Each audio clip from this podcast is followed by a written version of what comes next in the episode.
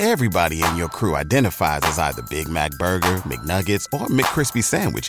But you're the filet fish Sandwich all day. That crispy fish, that savory tartar sauce, that melty cheese, that pillowy bun. Yeah, you get it. Every time. And if you love the filet of fish, right now you can catch two of the classics you love for just $6. Limited time only. Price and participation may vary. Cannot be combined with any other offer. Single item at regular price. Ba da ba ba ba.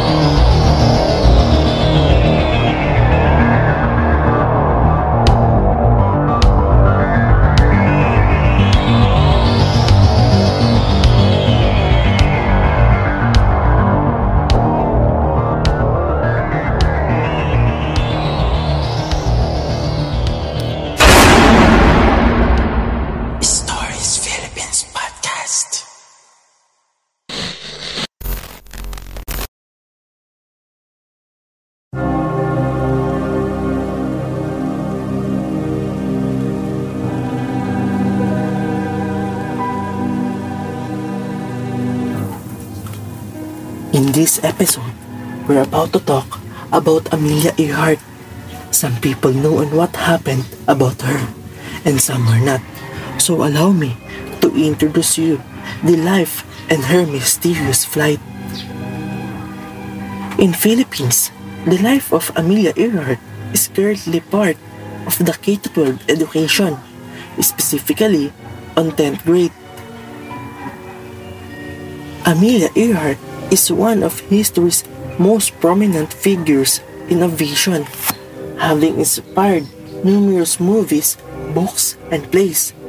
Born in 1987 or 1897 in Kansas, Earhart rose to fame because of her trailblazing accomplishments as a female aviator.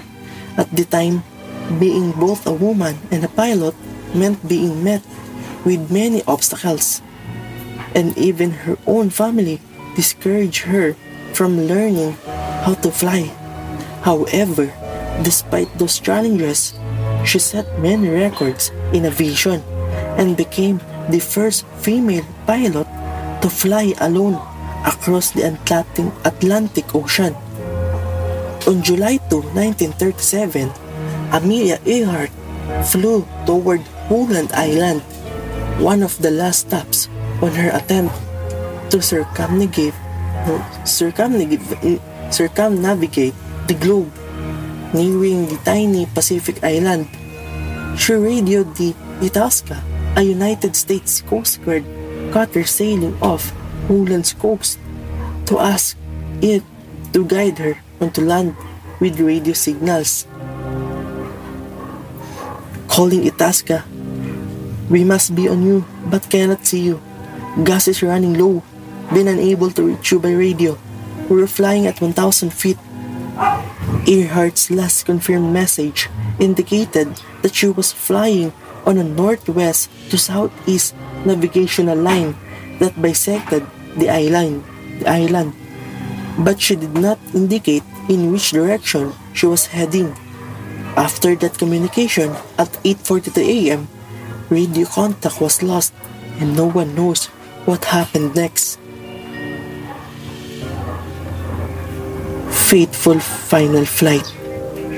Earhart's achievements in aviation had already made her an international household name when in 1937 she set out to become the first woman to fly around the world, a grueling 29,000 mile eastbound journey that roughly followed the equator.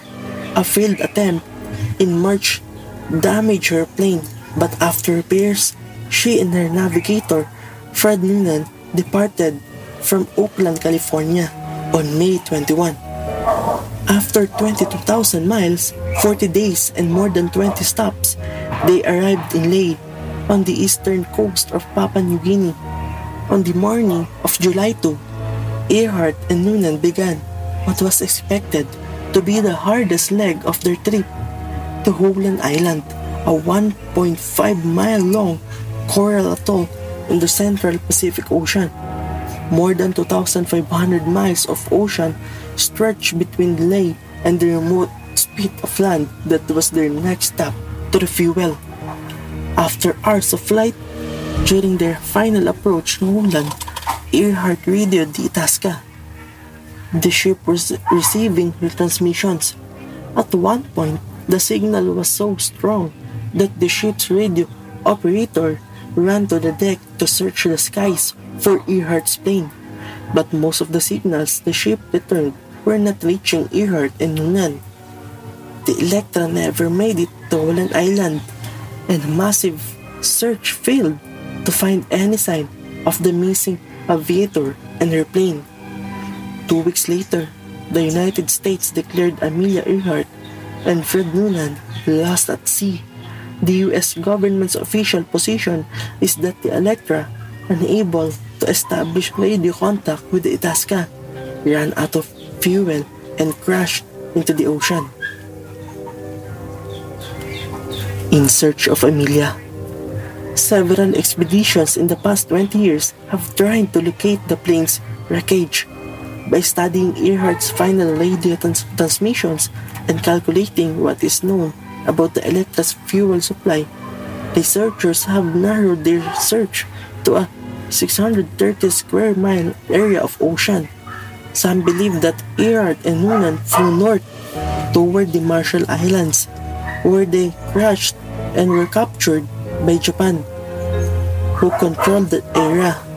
Eyewitnesses claim to have seen Earhart in a prison camp on Saipan, but physical evidence supporting their testimony is scarce.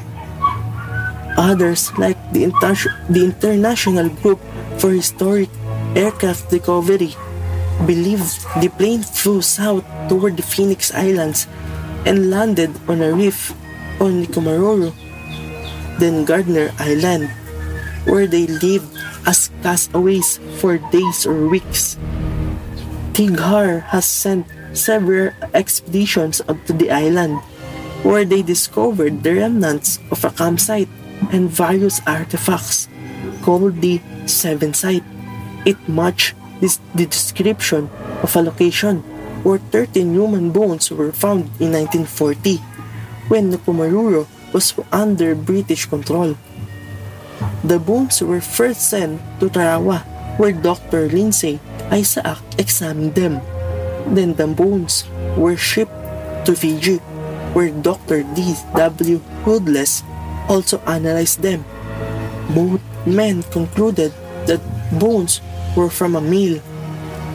The collected bones were subsequently lost, but the physician's report survived.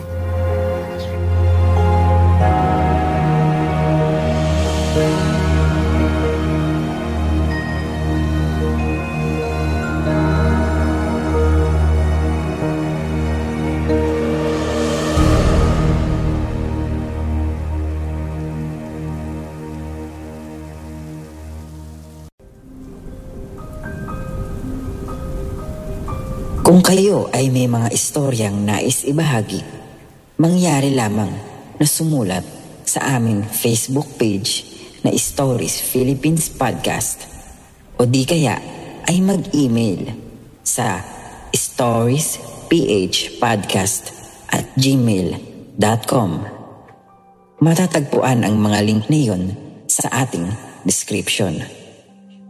Hanggang sa muli, maraming salamat mga kaistorya. Everybody in your crew identifies as either Big Mac Burger, McNuggets, or McCrispy Sandwich. But you're the filet fish Sandwich all day.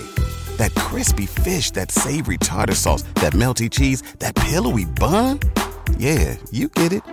Every time. And if you love the filet of fish, right now you can catch two of the classics you love for just $6. Limited time only. Price and participation may vary. Cannot be combined with any other offer. Single item at regular price. Ba-da-ba-ba-ba.